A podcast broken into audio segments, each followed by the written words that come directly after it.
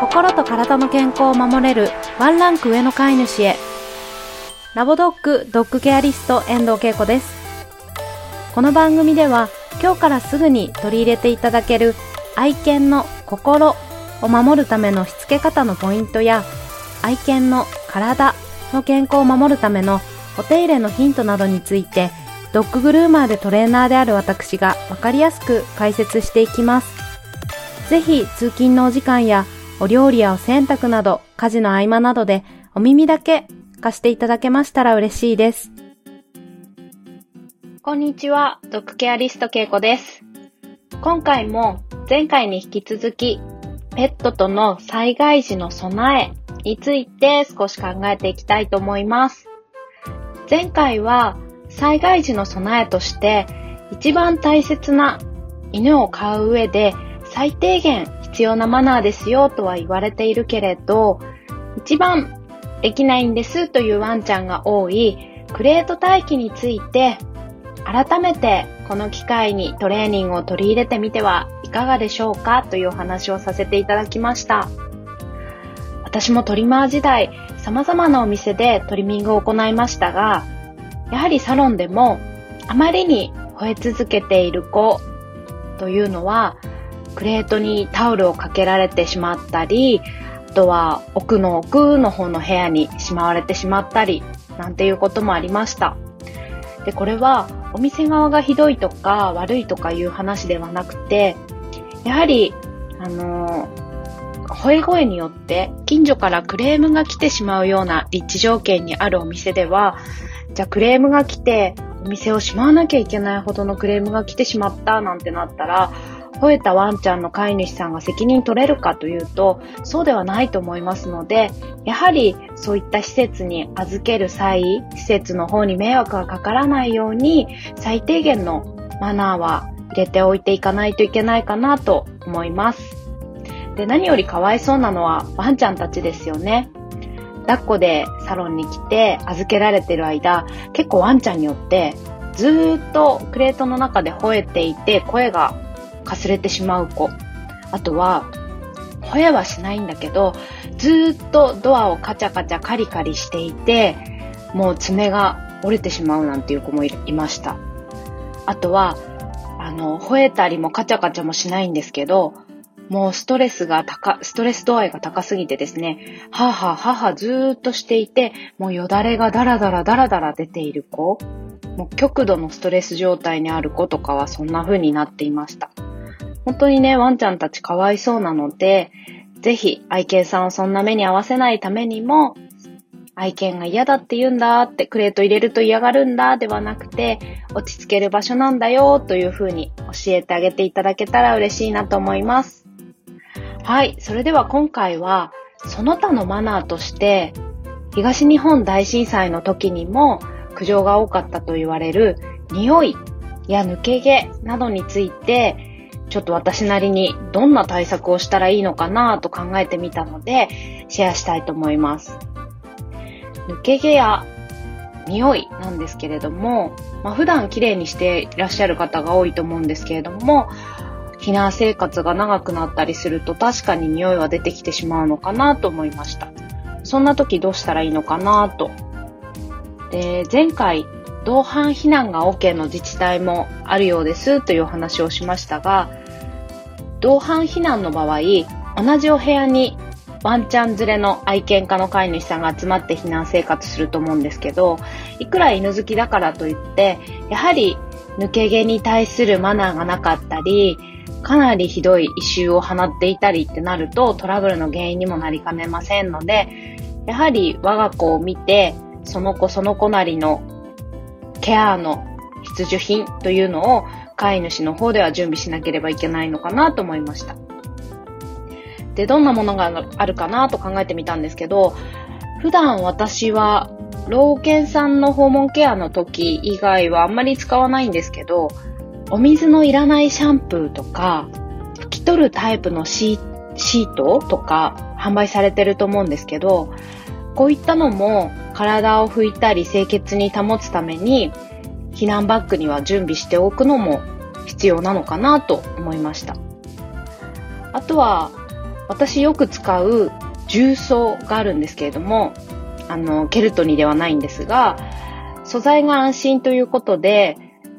洗濯に使ったり、歯ブラシの洗浄に使ったり、野菜の洗浄に使ったりするのですが、この重曹もですね、パッケージを見ると、ワンちゃんに振りかけてブラッシングをすると消臭効果とか殺菌作用がありますよっていう風にパッケージ書かれているので、重曹も災害バッグに準備しておくのも何かといろんなものに使えるので便利なのかななんて思いました。ただその他にもわざわざ重曹じゃなくても便利グッズたくさんあるので、我が子に合う普段使っているようなものを準備していただけたらと思います。あとは抜け毛対策なんですが、やっぱ抜け毛って結構気になる人は気になりますからね。私も犬好きではあるんですけど、結構抜け毛は気になる方です。なので短毛種の子とか細かい毛が結構抜けると思うんですけど、長毛種の長い毛が抜けるよりも私短毛種のこの細かいチクチクした抜け毛が気になっちゃうんですけど、そういったものを防ぐためには、普段のブラッシングが最低条件ではあるんですけど、避難生活の時はどうだろうと考えた時に、お洋服が必要かなと思いました。普段あなたは洋服は着せている派ですか？私はパートナー犬が長毛なので、普段洋服着せてなくて、実は1枚も洋服持ってなかったんですけれども、この機会に準備した方がいいかななんて考えました。結構犬種によらず洋服は飼い主さんの好みが分かれるかなっていうところがあるんですけれども、万が一の災害の時を考えると抜け毛対策、周りへの気遣いというところで、洋服はおしゃれ着ではなく袖まであるような、足も腰で終わってるようなタイプではなくて、しっかり足首まであるようなタイプ、抜け毛予防してますよっていうような洋服を1枚準備しておくのは必要なのかなと思いました。で、洋服も災害の時のバッグにずっと入れていて、その時突然着せても犬たちは何これ歩きにくいよ、気持ち悪いよってなっちゃうと思うので、やはり何もない時に洋服も着せてみて、着てもいられるし脱いでも平気っていう精神状態にトレーニングしておくのが必要かなと思いました。あとは3つ目ですが、靴ですね。で、これこそ練習をしてあげないといきなりスッと履いてスッと歩ける子はなかなかいないんですけれども、靴も私は普段履かせたことがないんですけれども、川遊びとかに行くときに 1,2 度履かせた経験があるくらいだったんですね。なんですけど、災害時を考えたら、やはり地震でコップが落ちて割れていたとかってなると、ガラスの破片が舞い散っていますので、飛び散っていますので、で、抱っこして逃げると言っても自分も荷物を持って避難しなければいけないとなると、自分で歩いてほしいので、そんな時には愛犬の足を守るために靴を履かせることも必要なのかなと考えました。で、靴は履かせたことある方ない方、きっとない方の方が多いんじゃないかなと思うんですけど、靴は本当に練習しないと履けない子が多いかなと思います。靴を履かせた瞬間固まってしまったり、あとは大好きなおやつを提示して、はいおいでなんて言うと頑張って歩こうとするんですけど、妙に足を上げてですね、すごい変竹林な歩き方をする子が多いんですけど、結構それを動画を撮って笑ってる飼い主さん多いんですけど、なので靴も履かせたことないなっていう方、ぜひ災害時の備えのために用意していただいて、履く練習をさせてあげていただけたらなと思いました。で、靴に関しては災害時以外でもとっても使う時がございまして、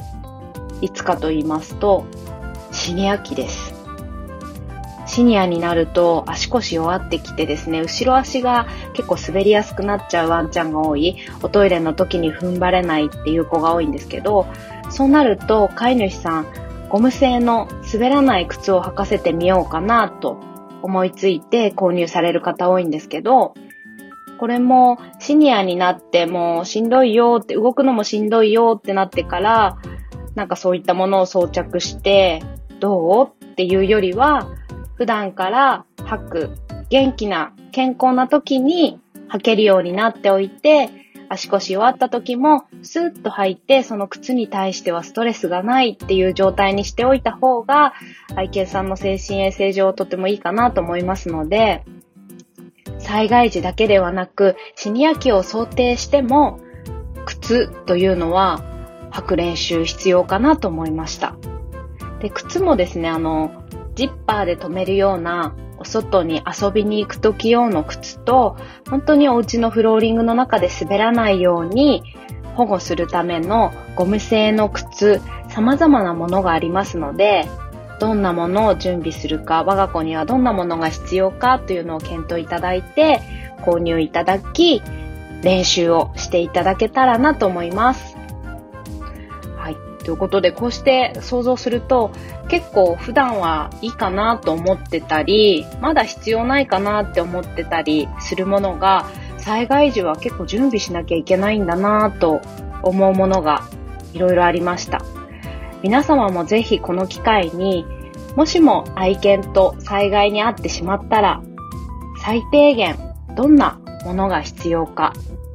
自分たちに必要なもの、愛犬が避難所で悪者にならないために必要なものっていうものの準備と、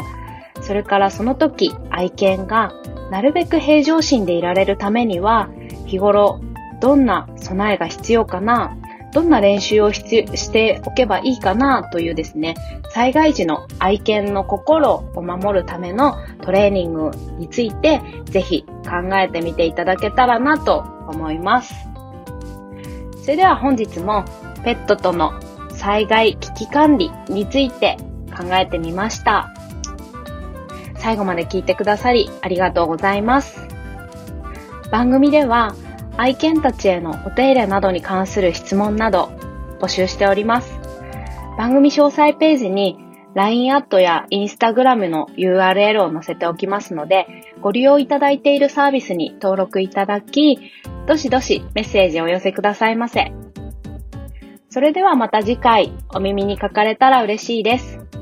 ラボドッグ遠藤恵子でした。